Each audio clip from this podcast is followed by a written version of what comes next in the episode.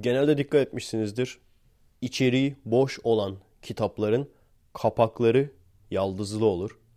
Özellikle böyle kuşe kağıda veya işte en iyi baskı kalitesinde resimler falan basılarak yazılmaya çalışılır falan. İnsanlarda kitap olduğu için içi boş olan insan da kapağını mümkün olduğu kadar yaldızlı yapmaya çalışıyor. O yüzden bizde böyle şey olmuş artık norm olmuş yani. Vali gelmiş bir öğretmene hakaret etmiş. Senin ne biçim bu kılığın kıyafetin diye. Sen böyle mi öğretmen olacaksın diye.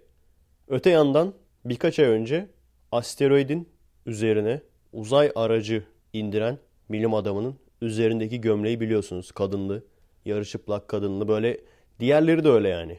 Hawaii gömlekleri falan böyle. Ayaklarda terlikler falan. Ama herifler asteroidin üstüne uzay aracı indiriyor.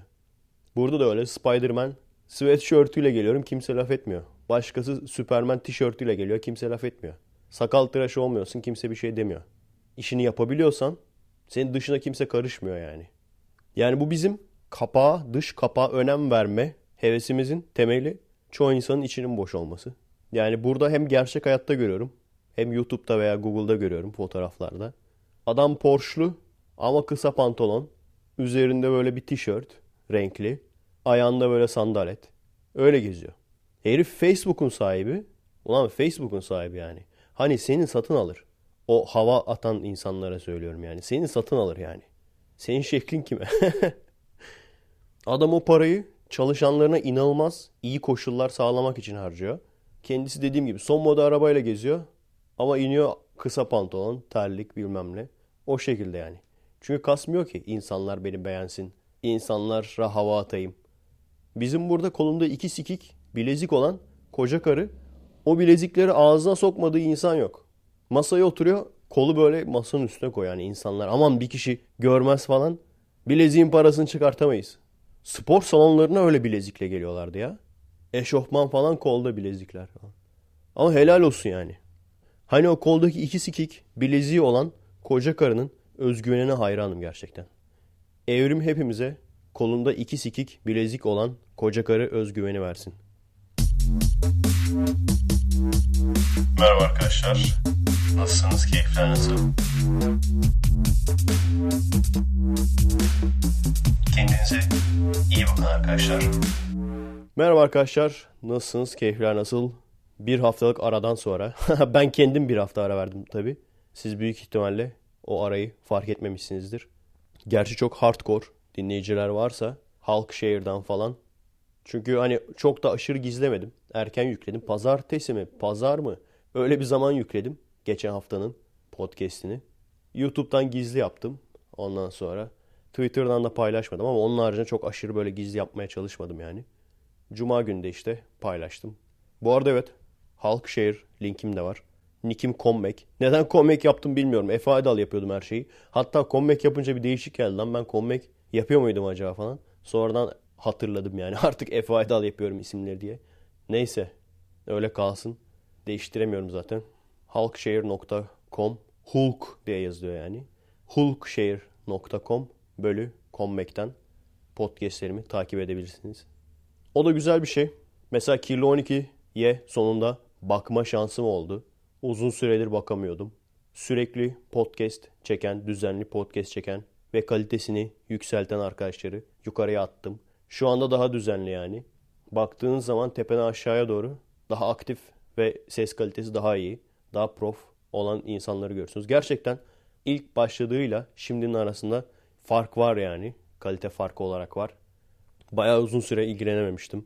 Bayağı kişiye cevap verememiştim. Baktım birkaç kişi mesaj atmış, podcast yollamışlar falan. Onları falan ekledim.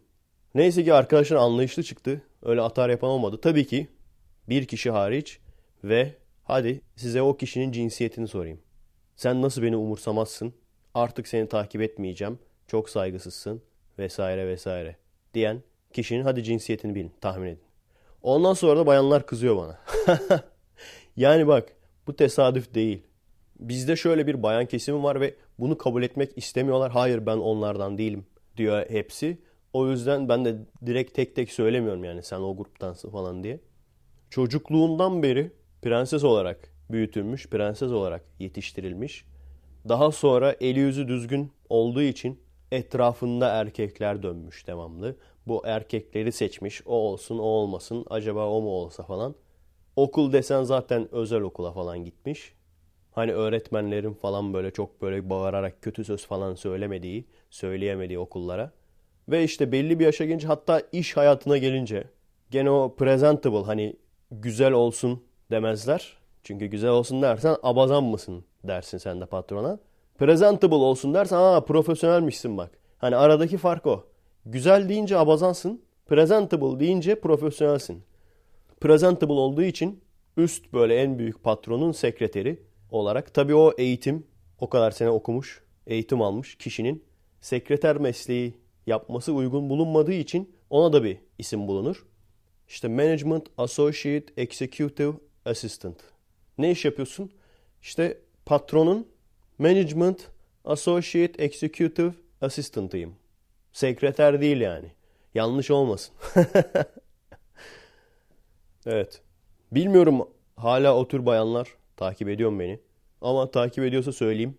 Ya gerçekten mesajı görmediğim için dönemedim. Ama öyle demeyeyim biraz yüreğine indireyim.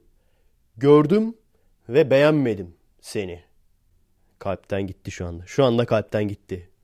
Yani dediğim gibi arkadaşlar bu tesadüf değil. 5-6 kere bunu yaşadım yani.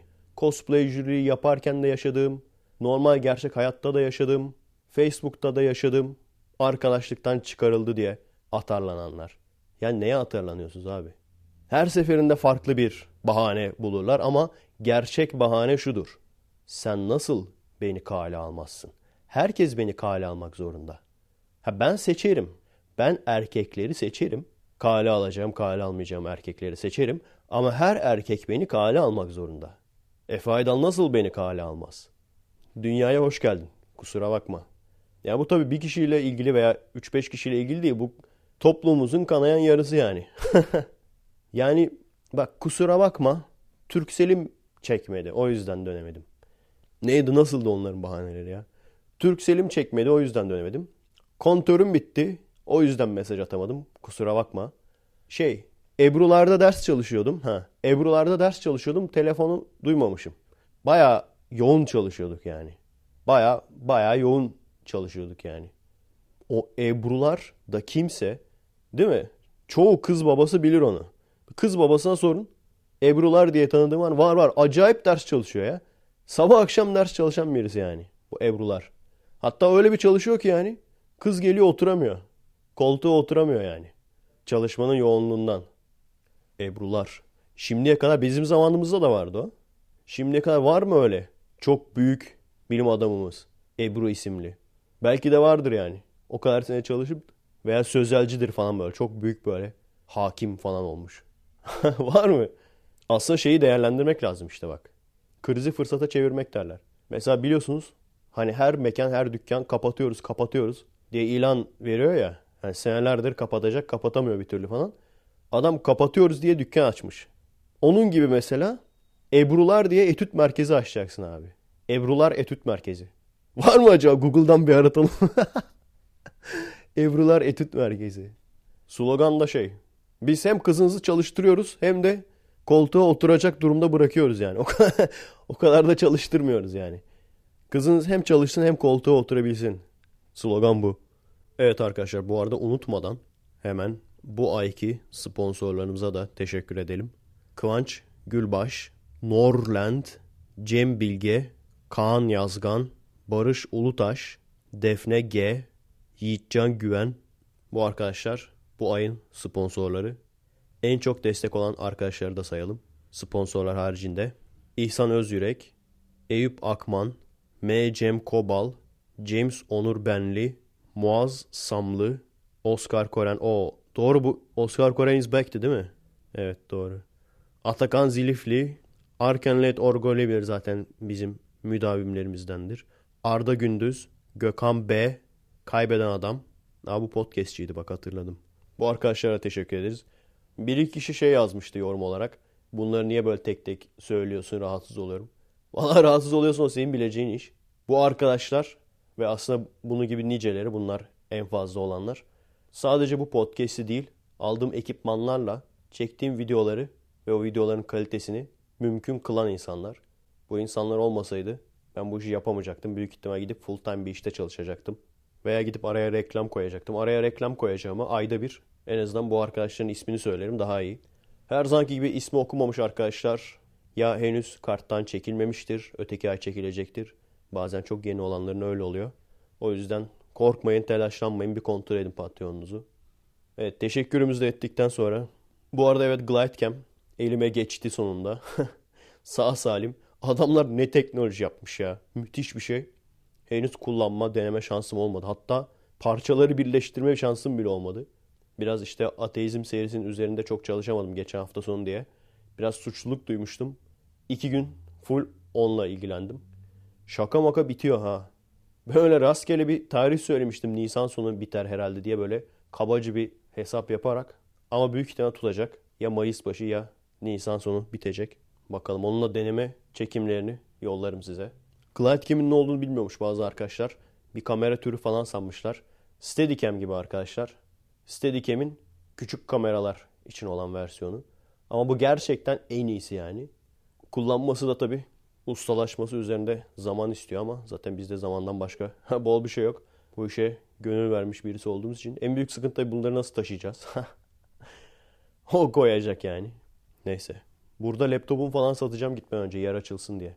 Kıyafetlerimi falan da satabilirsem satacağım yani yer açılsın diye.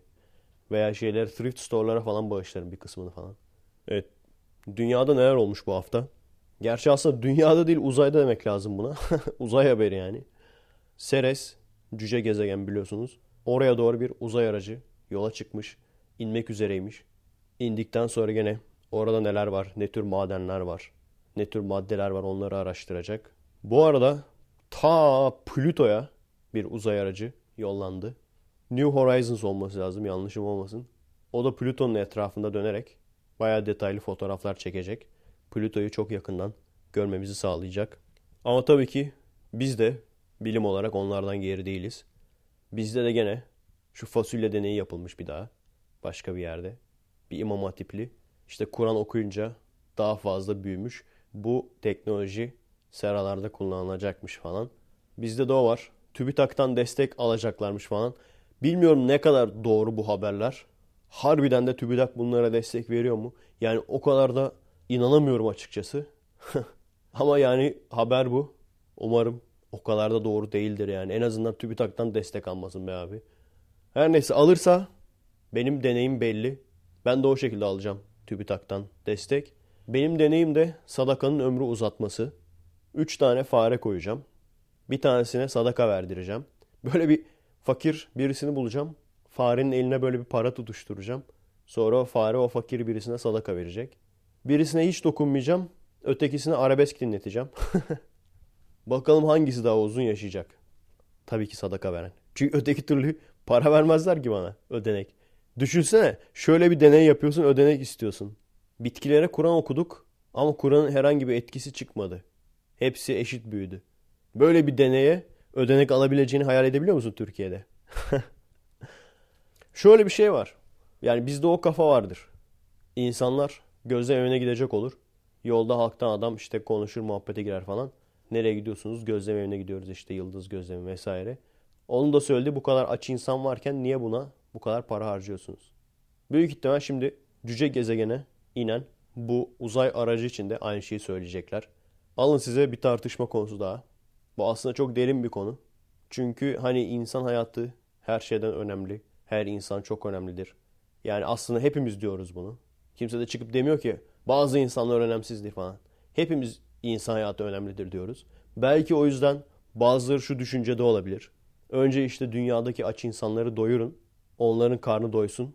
Ondan sonra kalan parayla böyle bir şeyler yapmaya çalışırsınız. Uzaya gitmeye çalışırsınız. Uydu yapmaya çalışırsın. Bunu diyebilecek olabilir. Ama maalesef gerçek hayat böyle değil. Çünkü bazı bölgeler, bazı topluluklar var ki ne kadar yardım yaparsan yap, ne kadar para verirsen ver, ne kadar beslersen besle, beslendikleri kadar çok çocuk yapacakları için aç kalmaya devam edecekler. Yani şu çok güzel bir ütopya. Hani hep diyor ya bizim hümanist devrimci reisler. Sınırlar olmasın, sınırlar kalksın, dünya ülkesi olalım. İyi güzel, çok güzel. Çok güzel bir slogan yani. Çok güzel bir ütopya. Kötü diyen yok. Ama bunun olması için bütün dünyanın bir ülke gibi hareket etmesi lazım. Yani ben senin açlığını gideririm ama senin iç işlerine de karışırım. Şimdi düşünecek olursan sınırlar kalksın diyen adam aynı zamanda özellik istiyor. Redek olsun, Redek benzeri başka gruplar olsun. Yani ikisini de söylüyorlar anladın mı? Bir gün çıkıyorlar diyorlar sınırlar kalksın. Öteki gün çıkıyorlar Doğu halkı kendi kendini yönetsin, kendi kararını versin, özellik olsun. Şimdi bu işte bu olmuyor abicim. Yani baba parasıyla eve çıkmak olmuyor. Yürümüyor yani. Eğer bu olsa idi şu anda teknolojimiz bizim bombok olur. Çünkü teknolojiye harcayacak paramız olmazdı. Ne yazık ki diyorum ya yani milliyetçilik iyi mi kötü mü güzel mi çirkin mi o çok önemli değil ama bir gereklilik. Bir gereksinim. Yani bir ülke öteki ülkeye diyecek. Kardeşim sen kendini kurtarmak istiyor musun? İstiyorsan sana yardım yaparım her türlü. Ama sana yapabileceğim yardım benim sınırlı. Senin çalışmaya niyetin yoksa eğer çalışmak yerine sen çocuk yapacaksan, iş üreteceğine çocuk üreteceksen benim sana yardımım sınırlı. Sana kimse yardımcı olamaz. Yani aldığın para kadar çocuk yapacaksan sana kimse yardımcı olamaz. Maalesef bu böyle. Yani insanlık olarak teknoloji olarak hiçbir zaman gelişemezdik. Eğer bu şekilde hem ayrı ayrı ülkeler olsun hem topluluklar kendi kendilerini yönetebilsin eyvallah. Ama aynı zamanda sınırlar kalksın. Bütün zengin ülkeler bütün zenginliklerini diğer ülkelerle paylaşsın. Olsaydı teknoloji hiçbir şekilde gelişemezdi. Ve olay mesela şunu düşünüyorsunuz. Fakir ülkelere bakın. Benim aklıma gelen fakir ülkelerin tamamında benim aklıma gelmeyen de vardır belki. Ama benim aklıma gelen şu an düşünebildiğim fakir ülkelerin tamamında olay nedir? Birkaç kişi inanılmaz zengindir. Birkaç kişi inanılmaz zengindir. Ağalar falan. Toprak ağaları. Onlara kimse laf etmez. Felaket zengin yani. Hani takı takıyor. 300 bin liralık, 350 bin liralık takı takıyor. Onun haberlerini görmüştük yani gazetelerde. Düğünde. Diğer kalan, geri kalanlar da inanılmaz fakirdir. Afrika ülkelerinde de böyle. Ya o zaman ya ben mesela Türkiye'ye yönelsem Türkiye çok refah içinde olsa Afrika'da aynen bu şekilde inanılmaz zengin Porsche'la gezen malikanelerde yaşayan yöneticiler varken Andorra mı Angola mı öyle ülkelerden bir tanesi yani. En son onu okumuştum. O şekilde işte. Başta yönetenler inanılmaz zengin. Halk fakirlikten kırılıyor. Ben şimdi salak mıyım? Enayi miyim yani gidip yöneticiler bu halkın kanını emerken bu insanlara yardım yapayım o yar yaptığım yardımları da emsinler. Yani gördüğünüz gibi büyük sıkıntı arkadaşlar bunlar. Yani hani bunlar güzel laflar, güzel sloganlar. İşte zenginin köpeği fakirin insanı kadar değer göremiyor falan. E öyle. Ve evet burada bu noktada bir sorun var. Ama bu sorunu çözmeye çalışmıyorsak daha ağalık sistemine bile kimse laf ettirmiyorsa veya insanlar kendi rızasıyla inanılmaz zengin adamları destekleyip onların milleti sömürmesine göz yumuyorsa bir ülkenin çoğunluğu yani hem bunu yapıyor hem bu lafı söylüyor adam. O zaman nasıl çözeceğiz yani? O çözemeyiz. Bu kadar basit. Evet zengin gider köpeğine bakım yaptırır. Aynı parayla fakir bir aile belki karnı doyabilecekken. Ne yazık ki bu yani. Burada mesela inanılmaz büyük golf sahaları var.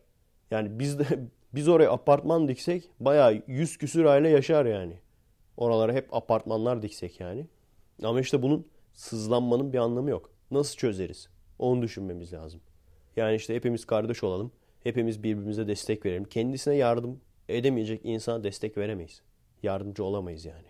Hani en basitinden sizin etrafınızda da var mı bilmiyorum.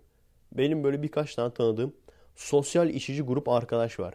yani beni içkiden nefret ettiren o insanları görüp böyle ulan içince böyle mi oluyormuş insanlar? Ağzıma şey yapmam dokundurtmam ben bu içkiyi dediğim insanlar var. Abi özellik şu. Hepsi böyle devrimci muhabbet. Böyle slogan atarlar bilmem ne. Fakir halk şunu yapıyor bunu yapıyor. Hepsinin elinde sigara. Full. Sabahtan akşama kadar bira, sigara, vodka her ne boksa.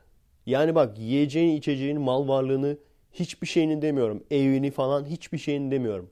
O elindeki zıkkımın parasıyla yani siz kaç kişisiniz anasını satayım? 10 kişisiniz orada. O sigaraya verdiğin, o biraya verdiğin, o vodkalara verdiğin parayı dağıtsan abi fakirlere. Hani slogan söylemeye herkes söylüyor anasını satayım. Bak daha şeylere gelmedim yani. O iPhone'lara falan gelmedim yani. Hani hepsine şey diyebilirsin. Gereksinim, şu gereksinim, bu ne gereksinim. Yani adam orada felsefe yapıyor. Diyor işte zenginin köpeği, fakirin insanı bilmem ne. Adamın günlük sigara ve içki parası bir aileyi doyurur yani. Yani o 10 kişilik grubun günlük sigara içki parası bir aileyi do- doyurur. Artar da üstüne yani. Bilmiyorum ama ben bu adamlar kadar da bencilini görmedim yani. ben de isterim. Çok kişi sevsin beni. Kim istemez ki? Çok takipçim olsun. Herkes ister. Ama işte bu çifte standart olduğunu bildiğim şeyleri ben söyleyemiyorum. Onun yerine işte böyle tam bilinen şeylere tam ters konuşuyorum. Aslında belki de seven insanların bu kadar sevmesinin sebebi o. Yani az kişi sevmesi ama o az kişinin de çok sevmesi. Genelde şöyle diyorlar sanırım o düşünceyle seviyorlar. Vay be yalnız değilmişim. Vay be benim gibi düşünen sadece ben değilmiş düşüncesiyle. Ben ilk bu şekilde düşünüyordum. Lan diyordum niye bizim kafamızda konuşan biri yok? Ben de o, o yüzden konuşmaya başladım. Demek ki bizim gibi insanlar da varmış. Var olduğu için de tutuldu. Hababam sınıfı mesela anasını satayım. Yani filmini çekenlere lafım yok. Onlar belli ki bir mesaj vermek istemişler. Siz bu kadar hayta, serseri tipler olursanız bak 30 yaşına da gelseniz anca hala liseye gidersiniz. Vermek istedikleri mesaj o. Ama abi şeyi anlamıyorum ulan. Yani bak film kahraman. Hadi bak birinciyi de geçtim. Hababam sınıfı biri de geçtim. Çünkü Hababam sınıfı birde hani böyle hayta, haylaz, serseri vesaire. Ama en sonunda artık Mahmut Hoca çocukları korumak için böyle kalp krizi falan geçiriyor. Ondan sonra artık iyi oluyorlar. Diplomaları falan gösteriyorlar. Mahmut Hoca falan öyle bitiyor tamam mı? Ondan sonra sen ne halt yemeye gene senin için kalp krizi geçiren hocaya öyle düşmanlık yapıyorsun. İkinci filmde, üçüncü filmde, dördüncü film artık kaç film varsa. Yani göt müsünüz abi? yani benim anlamadığım olay şu. Yazana lafım yok. Filmi çekene lafım yok. Oyunculara lafım yok. Çünkü adamlar dediğim gibi mesaj vermişler yani. O mesajı çoğu kişi alamamış. Ama mesaj vermişler. Siz böyle olursanız 30 yaşına da gelseniz, 35 yaşına da gelseniz hala okulda okursunuz. Serserilik yapmayın diyorlar yani. Bilmiyorum ben mi acaba yanlış anladım mesajı. Ama oradaki karakterleri abi niye seversiniz? Yani çocukların iyiliği için çalışan, çocuklar okusun da adam olsun diye uğraşan, birine bu kadar düşmanlık yapan bir grubu niye hiç yani bana soracak olursan hiç sevilecek bir yanları yok yani. Ama neyse her filmin sonunda adam oluyorlardı. En son en sonuncu filmin sonunda da adam oldular. Öyle bitti. Üç filmde falan düzeldiler yani. Şeyi hatırlıyorum işte ya. Biz kolej olduğumuz için öğretmenlere atarlanmak falan hani serbest de olabilirdi öyle şeyler. Öğretmen haklı olsa bile ben şahidim yani. Mesela hocaya derler ki hocam sınavı işte iki gün ileriye alabilir miyiz? Hoca da der ki kesin bir şey söyleyemem belki bir ihtimal düşünürüz. Ondan sonra sınav zamanı geldiği zaman sınav olacaklar. Millet kazan kaldırır. Dersten dışarıya çıkar, sınıftan dışarıya çıkar falan. Hoca da böyle ufak tefek birisiydi, genç birisiydi bir de yeni bir hocaydı falan. Hani atarlanabiliyorlardı, dayılanabiliyorlardı. Bir tek ben kalmıştım sınıfta. Çünkü biliyorum yani. Hoca haklı. Sen haksızsın. Bana işte hain falan demişlerdi. Niye anlatıyorum bunu? Ben o zaman da doğruları söylediğim için haindim. Şimdi doğruları söylüyorum. O adamlar nerede? O adamların hepsi en yüksek yerde. Zaten zengin çocuğuydular. Bağlantıları güzeldi. İş adamı oldular. Büro açtılar. Şunu yaptılar, bunu yaptılar. Bizde de vardı mesela ağır zengin çocuğu ama devrimci olan. Ondan sonra ne oldu? Bu sanal bankalardan bir tanesinde böyle gene presentable'lığını kullanarak representative presentable oldu yani. Ne oldu? O sloganlar gitti boşa. Biz ne olduk? Biz hala da davalar açıldı. Yurt dışına gitmek zorunda kaldık. Başımıza gelmeyen kalmadı. Şimdi nasıl kalkıp bu adamları sevmemi bekleyebilirsiniz ki benden? Yani o yüzden Hababam sınıfını görünce biraz o adamlar aklıma geliyordu yani. ha bu arada söylemeyi unuttum. Gizli efe kesti bekliyorsunuzdur. Gerçi söylememe gerek yok ki. Çünkü zaman kayması olacak gene. Siz bu videoyu dinlerken gizli efe kesti zaten gelmiş olacak. Geçen hafta dediğim gibi full time çalıştığım için hiçbir şey yapmaya yani markete gitmeye bile vaktimiz olmadığı için alışverişi falan bir haftalık alışveriş yaptık. Tek yaptığımız işe gelmek, eve gitmek, uyumak, yemek yiyip uyumak yani. Sonra kalkıp tekrar işe gelmek. Kahvaltıyı bile ayaküstü yapıyorduk yani. Kahvaltıya bile vakit yoktu. O yüzden gizli efe geçti. Geçen hafta çekemedim. Çarşamba günü yani büyük ihtimalle siz bunu dinlerken elinizde olacak arkadaşlar. Rahat olun. Bu arada sanırım geçen podcast olması lazım. Newton'dan bahsetmiştim ya.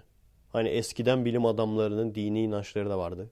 Ve gerçekten Newton baya yani sayılı bilim adamlarından, tarihin sayılı bilim adamlarından bir tanesi. Kafa müthiş çalışıyor adamın. Hani şu anda bu devirde o kadar zeki bir adam ben görsem ve gerçekten onun kadar dindar biri olsa açıklayamam yani olayı. Ciddi ciddi açıklayamam yani. Her neyse neyi anlatacağım?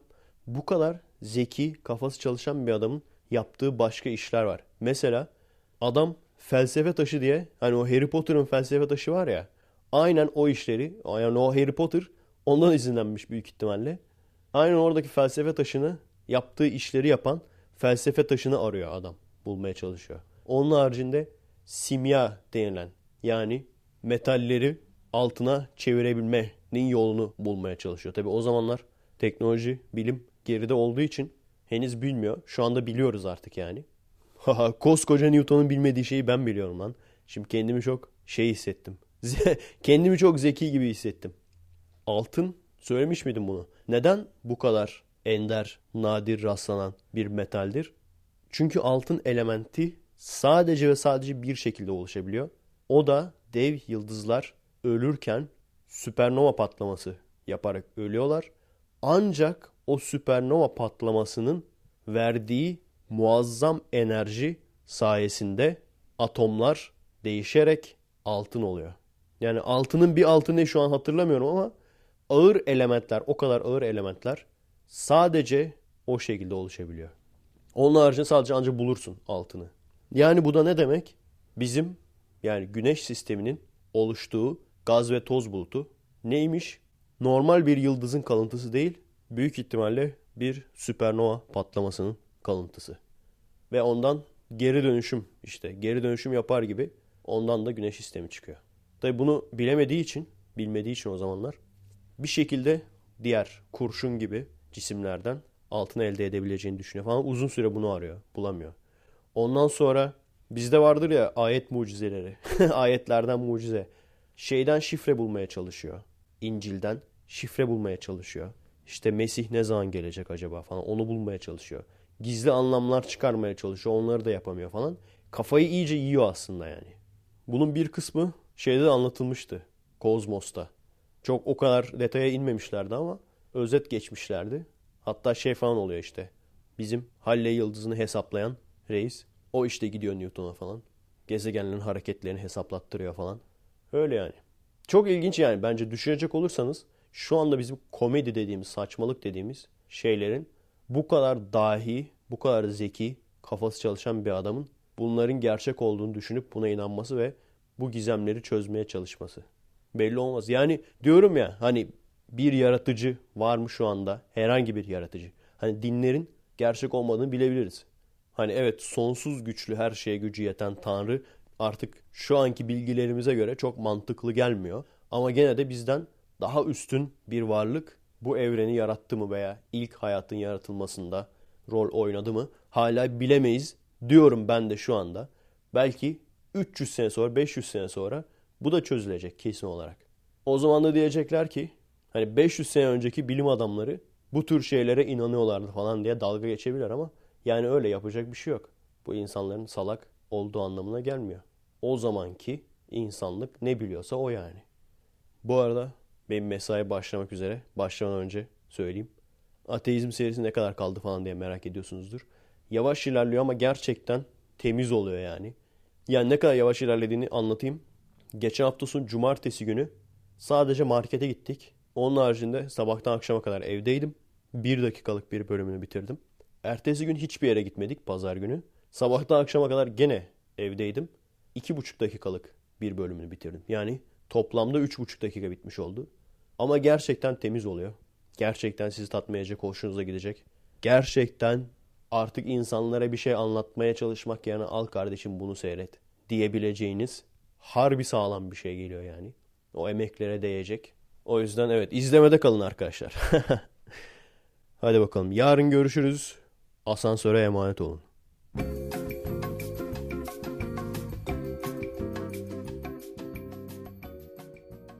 Salıdan merhaba arkadaşlar.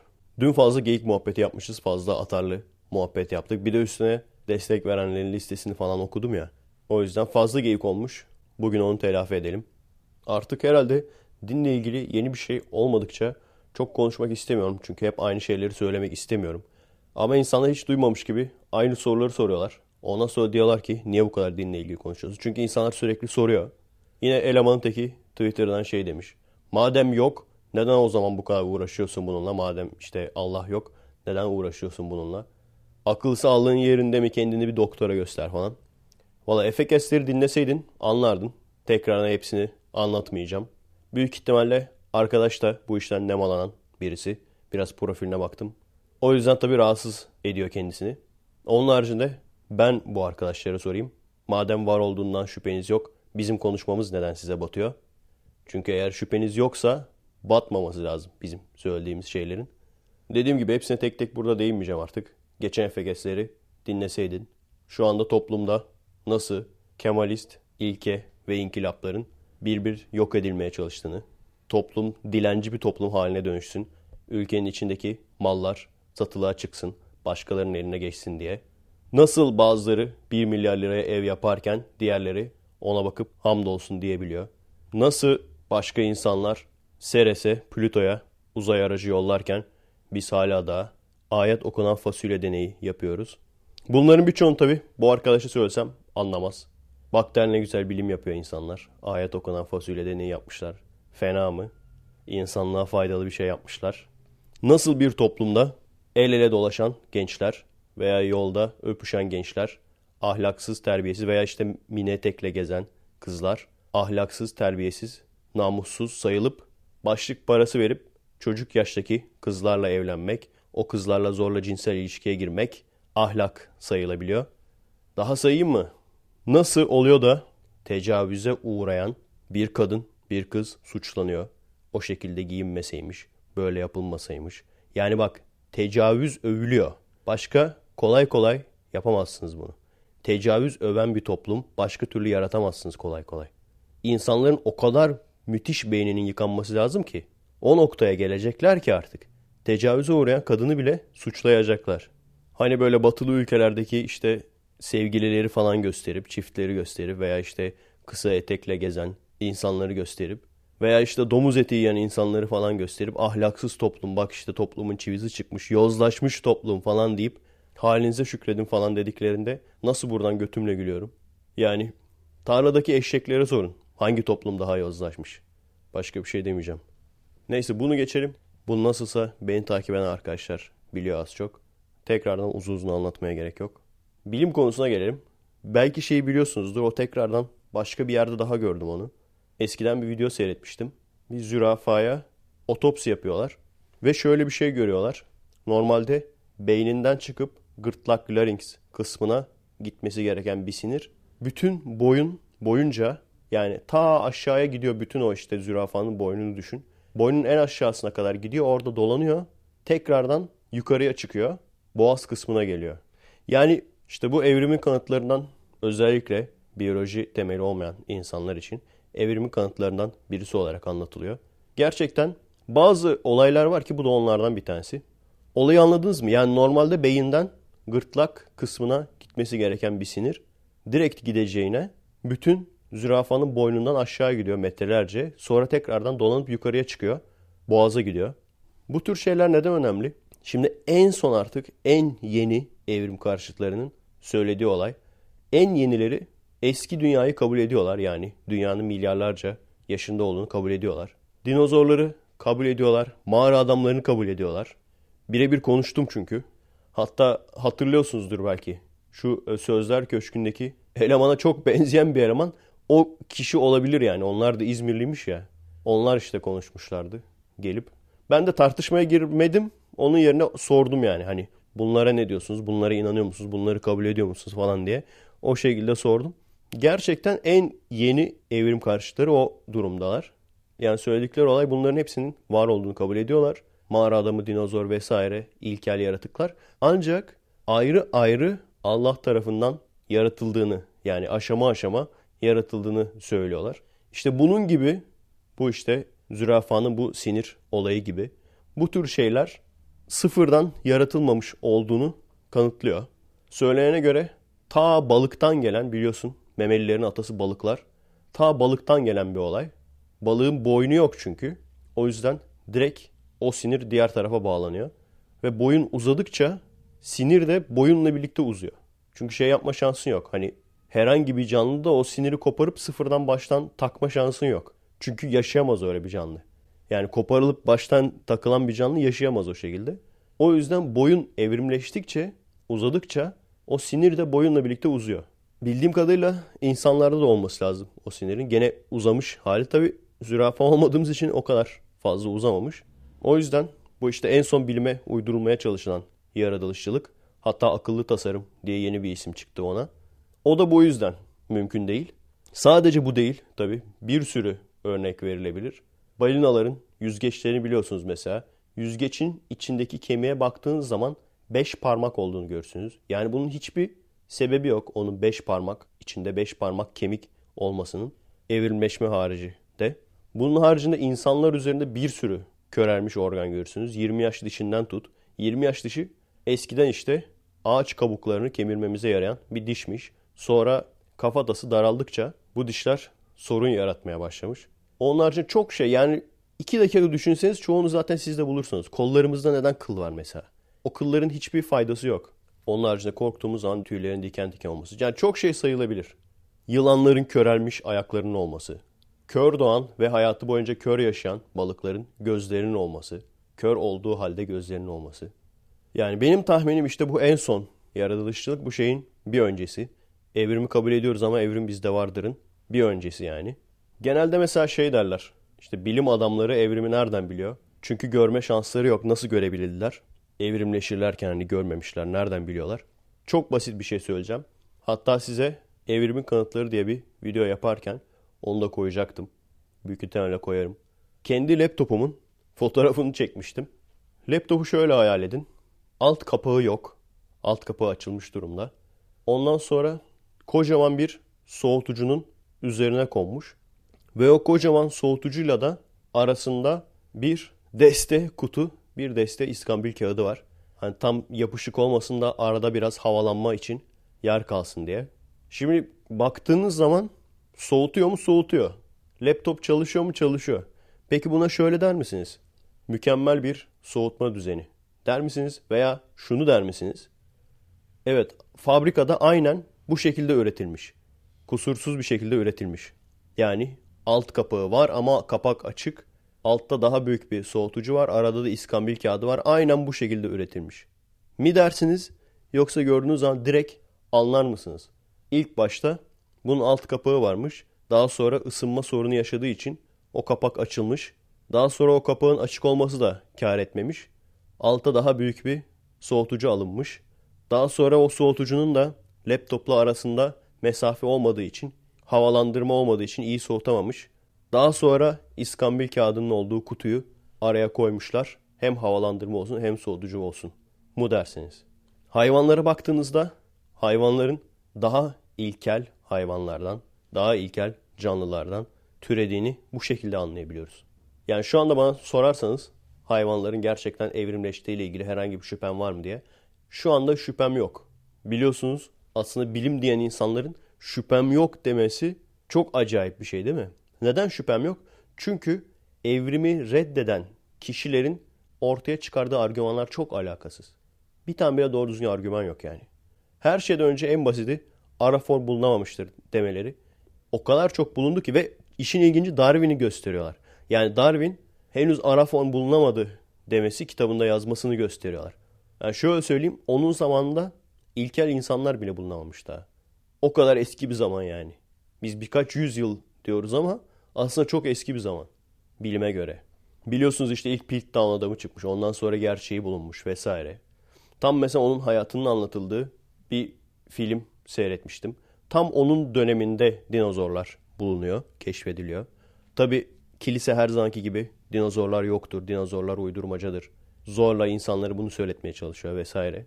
Şu an tabi bu komik gelebilir yani kiliseyle ne alakası var dinozorların şeklinde komik gelebilir ama orada tabi din baskısı daha fazla olduğu için insanlar birebir İncil'in içindekileri doğru kabul ediyorlar. Şimdiki gibi değil. Şimdi sorsan hem İncil için hem Kur'an için hem Tevrat için ne derler genelde? Sembolik. Birçoğu sembolik. Yani çıkıp deli gibi savunmazlar yani. Hayır dinozor yoktur falan. Adem ve Havva ilk yaratılan canlılardır. Hani size o 6 gün olayını anlatmıştım ya. İşte önce deniz hayvanları mı? Evet deniz hayvanları ve uçan kuşlar daha sonra kara hayvanları vesaire. Öyle olması lazım hatırladığım kadarıyla. Yani bunlar işte birebir inandıkları için dinozor adamlara ters geliyor. Ve bunun haricinde birçok ara form yani denizden karaya çıkarken balıktan amfibiye, amfibiden sürüngene olan ara formlar. Bunların birçoğu bulundu. Büyük ihtimal daha da bulunmaya devam edecek. Ama hepsi bulunamayacak. Çünkü gerçekten bunu da soruyor insanlar. Bu kadar çok fosil bulunması gerekmez miydi? Hayır. Normalde bir canlı öldüğü zaman çürüyor maalesef. O kadar azı fosilleşiyor ki binde bir diye geçiyor şu anda. Yani bin türden bir tür diye geçiyor. Çünkü fosilleşebilmesi için yani diğer canlıların o hayvanın kalıntılarını tamamen yok edememesi için bazı şeyler olması lazım. Tamamen kuruması lazım. Veya kaya tabakalarının arasından sıkışmış olması lazım bozulmadan. Yani zor. Gerçekten zor. Onun haricinde işte evrime karşı olanların başka argümanları. Evrim moleküllerin tesadüfen bir araya gelmesiyle bir hayvanın oluşmasıdır. Hayır değil. Olmadığını biliyoruz. İki. Üçüncüsü evrim şempanzelerden insanların gelmesidir. Hayır. Bunun da olmadığını biliyoruz.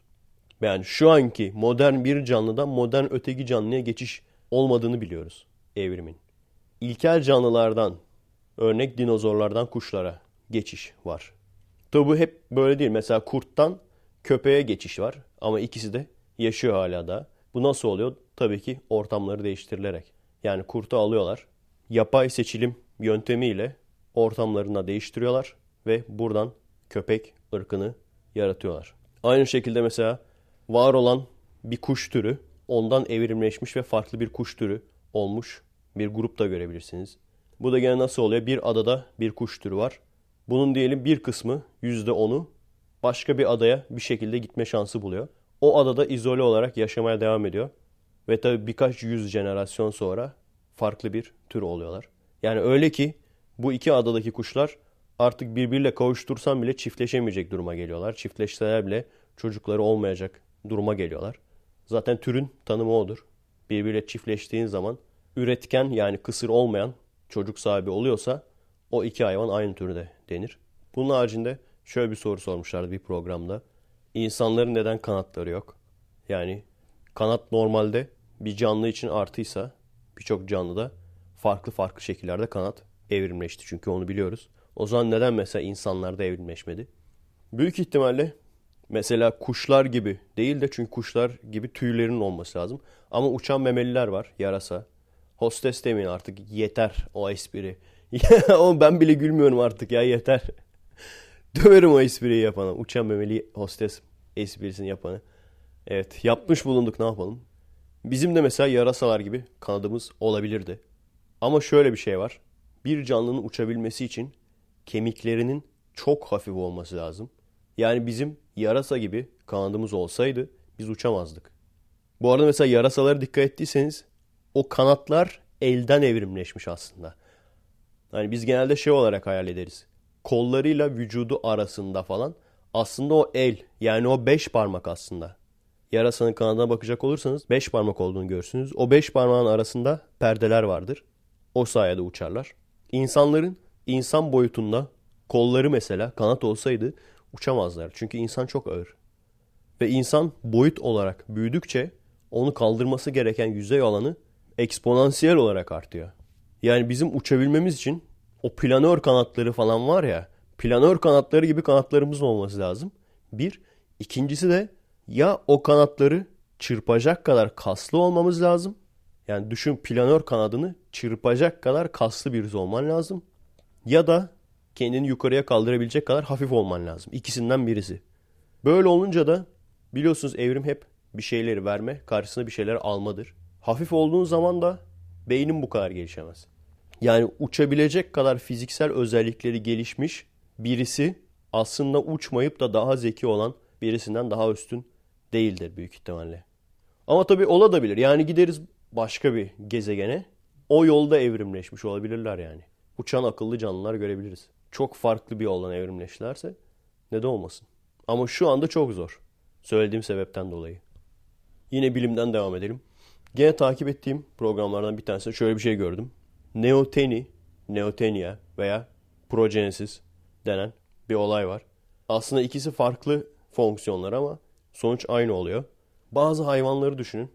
Mesela bizim bildiğimiz kurbağa larvası. nedir? Önce böyle değil mi sperm gibi gezer. Küçük böyle kuyruklu balık gibi gezer suda. Daha sonradan değişim geçirerek kurbağaya veya semendere dönüşür. Ancak bazı hayvanlar bunlardan evrimleşerek hayatlarını o larva görüntüsünde geçirecek hale gelebiliyorlar. Yani adam hayatı boyunca larva gibi yaşıyor. Dönüşüm geçirmiyor ve o larva şeklinde de üreyebiliyor. Buna deniyor. İşin ilginç yanı insanların da diğer evrimleştiğimiz ilke insanlara daha maymuna benzeyen insanlara göre aynen bu sistemden geçtiğini düşünüyorlar. Yani bebek maymunlara bakacak olursanız herhangi bir türde, herhangi bir maymun türünde daha insana benzer orantıları olarak. Ortaya atılan iddiada da bizim hayatımızın ilerleme sürecinin yavaşladığı ve boyut olarak büyüsek de bebek özellikleri taşıdığımızı anlatıyorlar. Gerçekten ilginç. Şey yapmışlar yani. O hayatları boyunca larva olarak yaşayan ve o şekilde üreyen ve ölen o hayvanlara böyle hızlı büyüme hormonu aşılamışlar. Ve bunu yaptıkları zaman normalde semendere dönüşmüyor o hayvan. Yani hayatı boyunca dönüşmüyor. Ürüyor ve ölüyor larva olarak. Ama bu hızlı büyümeyi sağlayan hormonu bastıkları zaman yavaş yavaş semendere benzediğini, dönüştüğünü görmüşler. Bu gerçekten çok ilginç. Ve şöyle bir tez ortaya atmışlar. Eğer ileride tam da bizim muhabbetin üstüne geldi abi. Biz de şey diyorduk ya insan 300 sene yaşarsa ne olur? Değil mi? Biz de öyle diyorduk ya. Aynen gene adamlar da 300 dediler. Demek ki bu 300'de bir hayır var. Onlar da 300 dedi. İleride insanların ömrü uzamaya başlarsa ve gerçekten böyle 300-400 sene yaşamaya başlarlarsa gittikçe maymunsu özellikler kazanabilirler diye bir tez var ortada. Gerçekten garibime gitti, ilgincime gitti yani. Neden biliyor musunuz? İki, iki dakika düşündüm abi. Şimdi insanlar yaşlandığı zaman birçok şeyleri geriler değil mi? Kas olarak geriler, kafa biraz gider falan. Ama ne konuda ilerlerler abi? Kıllılık konusunda. Yani kadınlarda bile iyice yaşlandıktan sonra sakallar çıkmaya başlar. O dedelerde falan sırtlar mırtlar her taraf bir anda böyle kıllı olmaya başlar. ya adamlar bunu deyince ben de bunu düşündüm. Lan dedim harbiden var mı öyle bir şey acaba? Düşünse ömrü uzatmayı buluyorlar. İnsanların her tarafından kıl çıkıyor falan böyle. Çok değişik bir konu gibi geldi bana yani. Doğup çiftleşip büyüyen, ölen bebekler gibiyiz yani biz. Bu arada Ateist Türk sayfası ne oldu bilen var mı? Artık paylaşım falan yapmayı bıraktılar. Neden bilmiyorum. Adamlar hayatta mı acaba? Bizim kafamızda diyebileceğim bir tek o sayfa vardı. Çünkü onun haricinde Türkçü bir sürü sayfa var. Ateist ve Türkçü gördüğüm de bir sürü sayfa var. Veya en azından dine karşı olup Türkçü olan veya Türk olan bir sürü sayfa var. Ama birçoğu ergen Türkçüsü. O da bize zararlı. Yani biz bu işi bizim taraf ve o taraf olarak görmediğimiz için bu da bize zararlı. Adam maymun resmi koyuyor. İşte diyor Kürtler. Yani kaç yaşındasın abi? Bunlar da bize zararlı. Eğer gerçekten ilerlemek ise amacımız, hedefimiz bunlar da bize zararlı. O yüzden ben sorumluluk kabul etmiyorum. Yani o adamlar bazen benim paylaşımlarımı yapıyorlar. İşte F. Aydal çok güzel konuşmuş falan. Veya bazıları büyük ihtimalle beni takip ediyordur. Dediğim gibi onların söyledikleriyle ilgili sorumluluk kabul etmiyorum. Benim de alakam yok zaten onlarla. O tür sayfalarla. Benim bildiğim mesela karikatüristin içinde bile öyle ergen Türkçüsü bir eleman vardı. Sonra ne oldu? Attılar mı? Atmadılar mı? Bilmiyorum. Ondan sonra Türkçüyüz deyince bu sefer de bunlarla bir tutuyorlar. Vay sen demek bunlar gibisin falan diye. Valla ne izleyeceğimizi şaşırdık anasını satayım. Ne dersen onu kötüye kullanan birileri çıkıyor. Çok ilginç mesela. Türkçülüğün İngilizce'de 2-3 tane farklı anlamı var. Turancılığı zaten biliyorsunuz Turanizm İngilizcesi. Ama bizde mesela farklı insanlara Türkçü derler. Ama İngilizcesine baktığın zaman Wikipedia'da bazısına Türkizm, bazısına Pan-Türkizm diye geçiyor. Enver Paşa'ya da Türkçü deniyor mesela. Ama adam Türk-İslam birliğini düşünen birisi. Yani bir adamın hem Türkçe hem İslamcı olması bana acayip mantıksız geliyor. Çok mantıksız geliyor yani. Şimdi o adamlara da Türkçü diyorlar. Yani her şeyde demek istemiyorum. Türkçülük yanlış anlaşıldı mı? Neyse. Ben Efe Aydal'ım işte. Tamam o kadar. Bitti. Başka sıfat koymayayım kendime artık bundan sonra. Bu takip ediyorum dediğim programlardan bir tanesi Star Talk. Gerçekten güzel podcastleri var. İngilizceniz varsa. Harbiden maden gibi yani sömürmelik. Bill Nye'ından tut Neil deGrasse Tyson, Richard Dawkins. Hepsini görebiliyorsunuz. Hep orijinal podcastler. Bazen hatta canlı oluyor. Ve böyle şey salon tabii tıklım tıklım doluyor. Gerçekten öyle bir zamanda yaşıyoruz şu an. Belki bazı insanlar kötü diyordur bu duruma. İşte bilim de ayağa düştü artık çoluk çocuk. Doğru düzgün bilim bilmeden bilimci oldu falan diyor olabilirler. Bence gene de iyi bir şey. Yani bilim adamlarının rockstar, süperstar şeklinde. Yani ünlü komedyenlerle birlikte falan çıkıyorlardı mesela orada. Baya güzel, komik ve bilimsel konuşmalar yapılıyordu. Bence bu duruma gelinmesi güzel bir şey. Zaten mesela benim çocukluğumdan gene bu zamana kadar geçen bir değişim. Eskiden nerd dediğin zaman yani bilgisayar oynayan, ne bileyim Star Wars takip eden, Star Trek takip eden adamlar asosyaldi. Sosyal değillerdi. Özellikle şimdi internet falan da geliştikten sonra insanlar sosyal ağlar üzerinden sosyalleşip toplaşabiliyorlar. Ve şu anda artık nerd insan da gayet sosyal bir insan yani. Cosplay toplantıları olsun. FRP toplantıları olsun. Arada tabii bazen manyaklar çıkıyor. Ama bizim zamanımızda mesela daha çok manyak vardı. Normal insan genelde gelmezdi. Şimdi gayet normal. Kafası çalışan bir sürü insan da bulabiliyorsunuz oradan yani. Hani kız falan hiç gelmezdi zaten. Gelen de böyle şeydi. Direkt makine mühendisi terk. direkt öyle kızlardı yani. Bu arada ben de böyle laf edip duruyorum her podcast'te. Aslında makine mühendisi bir kızla çıkmıştım zamanında. Gayet de normal bir insandı yani. Ama şöyle bir şey var. Gerçekten bir tane yani. Bütün bölümde bir taneydi. o yüzden şeyleri falan ben eskidiğini görüyorum yani. Dinozorlaştığını görüyorum. Yani bilimde anlamayan şovmenler ve hatta komedyenler çıkıp hala da işte bel altı espri olsun. Veya şimdi onlar suya sabuna dokunamıyorlar ya çok saçma sapan şeylerle. Mesela genelde %99.9'u şey muhabbetindedir. İşte biz Türkler şunu yapıyoruz. Biz Türkler çoğu da yalan. Etrafında görmüş 2-3 tane. İşte biz Türkler şöyle el hareketi yapıyoruz falan. Millet gülüyor falan. Çünkü adam başka ne konuşacak yani? Ne konuşabilir? Yani en zekileri adamların içinde Cem Yılmaz. En komiği de o. Ama o bile yavaş yavaş dinozorlaşıyor. Adam gene Gauss'u falan biliyor yani. O kadar onları biliyor. Ama dediğim gibi mesela eskiden şey muhabbeti yapardı. Bir gence sormuş işte nerede okuyorsun? Genç demiş uzay bilimleri okuyorum. İşte Cem Yılmaz da zıpla zıpla anca gidersin falan demiş. Millet ona gülüyordu mesela. Ben de o sıralarda uzay bilimleri okuyordum. Şimdi bak değişimi görüyoruz yani. Şu anda uzayda neler olduğunu falan konuşuyoruz. Anladın mı? Aradaki fark aşmışız yani. Bu da iyi bir şey. Ha bak notlarıma baktım. Bir şey bir şey söyleyecektim onu unutmuştum. İyi ki not almışım. Gene komik bir olay yaşadık. Buradaki Amerika'daki özellikle böyle şehrin de kenarında yaşayan insanların özetini bu olayda anlayabilirsiniz. Anlatmışımdır. Trekking'e gideceğiz falan muhabbeti yapmıştım bir ara. Oraya gittik. Yani trekking dediğim zaten buralar hep böyle ağaçlıklı ağaçlıklı. Ondan sonra çok hafiften böyle bir trail dedikleri. Yani işte böyle ormanın içinde ama patikadan gidiyorsun gene. Ama orman baya baya yüksek böyle ağaçlar. Ama ne bileyim 3-4 metre solunda yol var gene. Hani bazen ağaçların sıklığından o yol da gözükmüyor ama çok uzak değilsin yani. Yola paralel gidiyorsun. Öyle İzmir'deki gibi dağın tepesine çıkmıyorsun yani. Yani istersen çıkarsın da daha teferruatlı. Yani çıkmak zorunda değilsin. Doğa yürüyüş yapmak için. O güzel bir şey. İşte o amaçla otobüse bindik. Ondan sonra işte yürüyüş yoluna indik. Bir parktan. Parktan da patikaya gideceğiz. Arada da işte normal yol var. Kaldırım vesaire.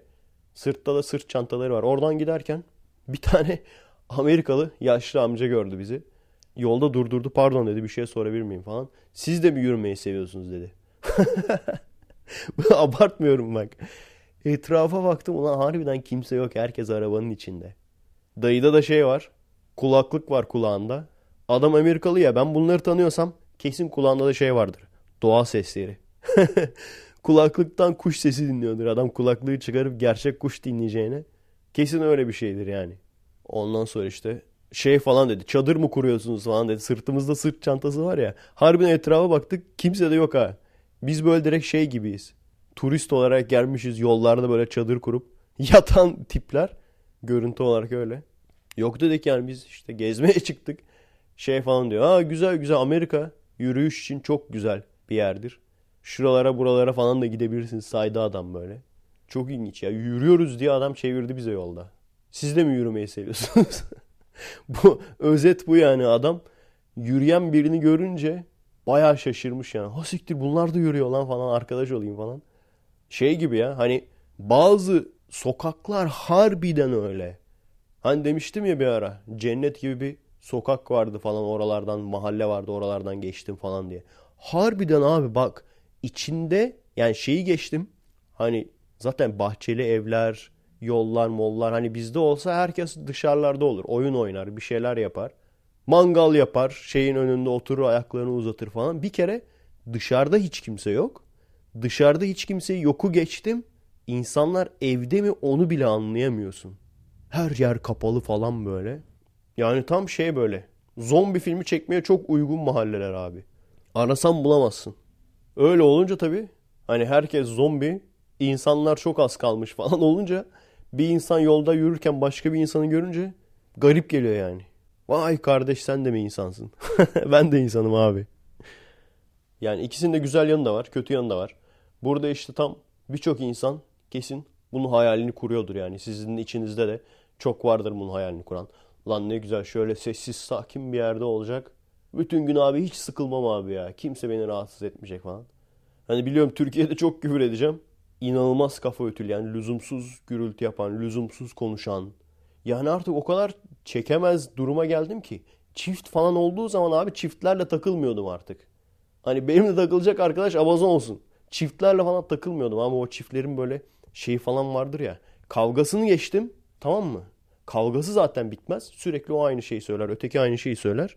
Ondan sonra bir de barışması bitmez abi. Hani barıştılar diye sevinirsin sen. Oh be barıştılar artık kafamızı dinleyeceğiz falan diye.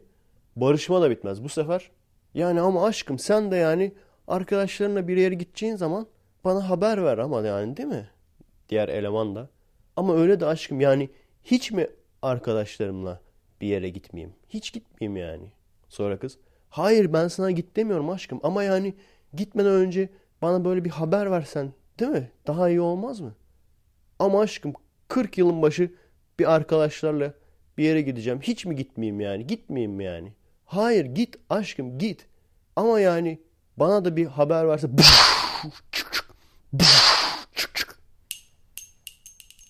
Oh be rahatladım. Gene Star Talk olması lazım. O programlardan bir tanesinde. Uzaylılardan konu açıldı. Lan bak yemin ederim buraya not almıştım yani. Birkaç bir şey anlatacaktım kafamda olan. Kendi fikirlerim yani. Hani şey diyorsunuz lan sen de sağdan soldan duyuyorsun bize pazarlıyorsun. Vallahi değil ya. Kendi fikirlerimi anlatacaktım. Onun üzerine dün olması lazım. Böyle bir şey denk geldi. Uzaylılarla ilgili. Önce adamların söylediklerini söyleyeyim. Uzayda, evrende, bizim haricimizde hayat olma ihtimali nedir? Gerçekten ben size demiştim ya %99.999 falan diye. Aslında yani ilk organik maddenin oluşumu yani cansızdan canlı oluşumu çok imkansız bir olay gibi geliyor. Yani o ona denk gelecek de ona denk gelecek de ona denk gelecek falan. Çok imkansız bir olay gibi geliyor. Ama şöyle bir şey var. Canlıların kalıntılarına baktığımız zaman, ilk kalıntılarına baktığımız zaman yani dünyanın oluşumu tamam mı? Dünya oluşuyor. Zaten ilk başta aşırı sıcak. Ondan sonra asteroitlerle bombalanıyor vesaire. Gene o zaman da hayat olmasına imkan yok. Ve bu olay bittikten sonra hemen birkaç yüz milyon yıl içinde canlılar ortaya çıkıyor. Nasıl ortaya çıkıyor hala belli değil. Biliyorsunuz Miller deneyi var. Dünyada oluşmuş olabilir. Şu anda şöyle başka bir iddia daha var. Asteroitleri inceledikleri zaman asteroitlerde organik maddelerin yapı taşları bulunuyor. Ve şu anda şu da deniyor. Belki asteroitlerden dünyamıza gelip o şekilde başlamış da olabilir. Bu da ilginç. Yani tabii o zaman böyle bir şeyin olduğunu bilsek kesin olarak başka soru ortaya çıkacak. Asteroitte nerede oluştu? Sonuç itibariyle nerede oluştuysa oluştu ama şu anda büyük ihtimalle şunu biliyoruz. Yaşam olabilecek koşullar olduğu anda hemen çok kısa bir sürede hayat oluştu. O yüzden diyorum ya yani şu anda bizim şeyi falan geçtim. Diğer galaksileri falan geçtim zaten. En yakın yıldız Proxima Centauri, Alpha Centauri. En yakın yıldızlar. Yani Proxima Centauri 4.3, 4.26 olması lazım. Işık yılı uzaklığında. 265 bin kuntay. Hatırlıyor musunuz? 265 bin kuntay. Yani dünya ile güneşin arasındaki mesafenin 265 bin katı uzaklıkta bize. En yakın yıldız. Bunun 10 ışık yılısı var. 100 ışık yılısı var. Zaten diğer galaksileri saymıyorum. Onlar artık milyon ışık yılı mertebesinde. En yakınları bile. Bu kadar uzak yıldızların etrafında gezegen olabileceğini biz hayal ediyorduk sadece. Yani abi bak güneşin etrafında gezegen var. Öteki yıldızların da vardır kesin diye. Daha sonra son birkaç 10 yıl önce bu kesin olarak kanıtlandı. Ve artık öyle uzay teleskopları çıktı ki yani adam Allah'ı görecek artık neredeyse. Yani bir bakacak böyle yukarıdan bir böyle göz bakıyor aşağıya. Öyle teleskoplar çıktı. Onlarla bu gezegenlerin içeriği, boyutu aşağı yukarı biliniyor. Ve şu anda bakılan yerlerde bile kimyasal kompozisyonu dünyaya yakın. Hatta süper dünya falan deniyor. İşte dünya gibi ama dünyanın 10 katı büyüklüğünde vesaire gezegenler bulunduğu söyleniyor. Tabi öyle de bir şey var. İşte bu not aldığım olay da oydu. Şimdi biz hep şunu düşünüyoruz. Uzaylılar dünyaya gelemez. Gelmesi imkansız veya bir yıldızdan öteki yıldıza yolculuk yapamazlar. Neden? Çünkü işte en hızlı roketlerle bile hadi diyelim ışık hızını yakalayamadık. Daha yavaş gittik falan. Yüz binlerce yıl, yüz binlerce yıl ister. Yüz binlerce yıl nasıl yaşayacaksın? Ama aslında ömür dediğimiz şey o bizim anlayışımıza göre bir ömür. Ona bakacak olursan daha basit canlılar, böcekler birkaç gün yaşıyor bazı böcekler. O adamlar için yani o hayvanlar için bütün ömür birkaç gün.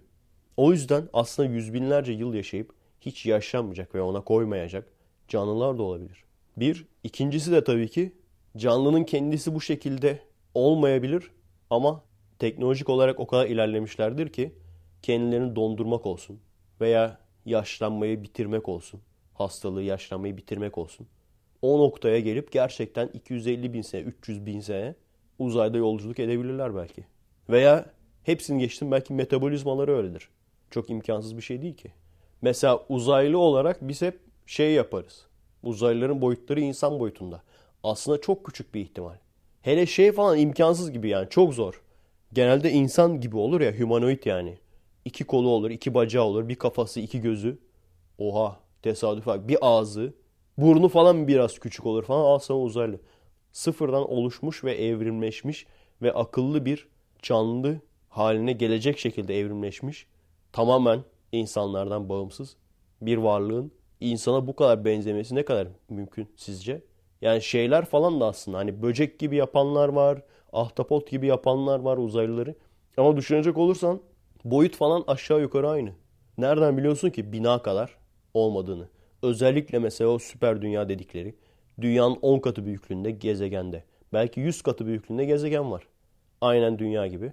Mümkün mü bilmiyorum. Yani fiziksel olarak mümkün bilmiyorum ama onu astrofizikçiye soracaksınız. Öyle bir gezegende her bir canlının bina büyüklüğünde olması gayet normal. Akıllı canlıların bile yani.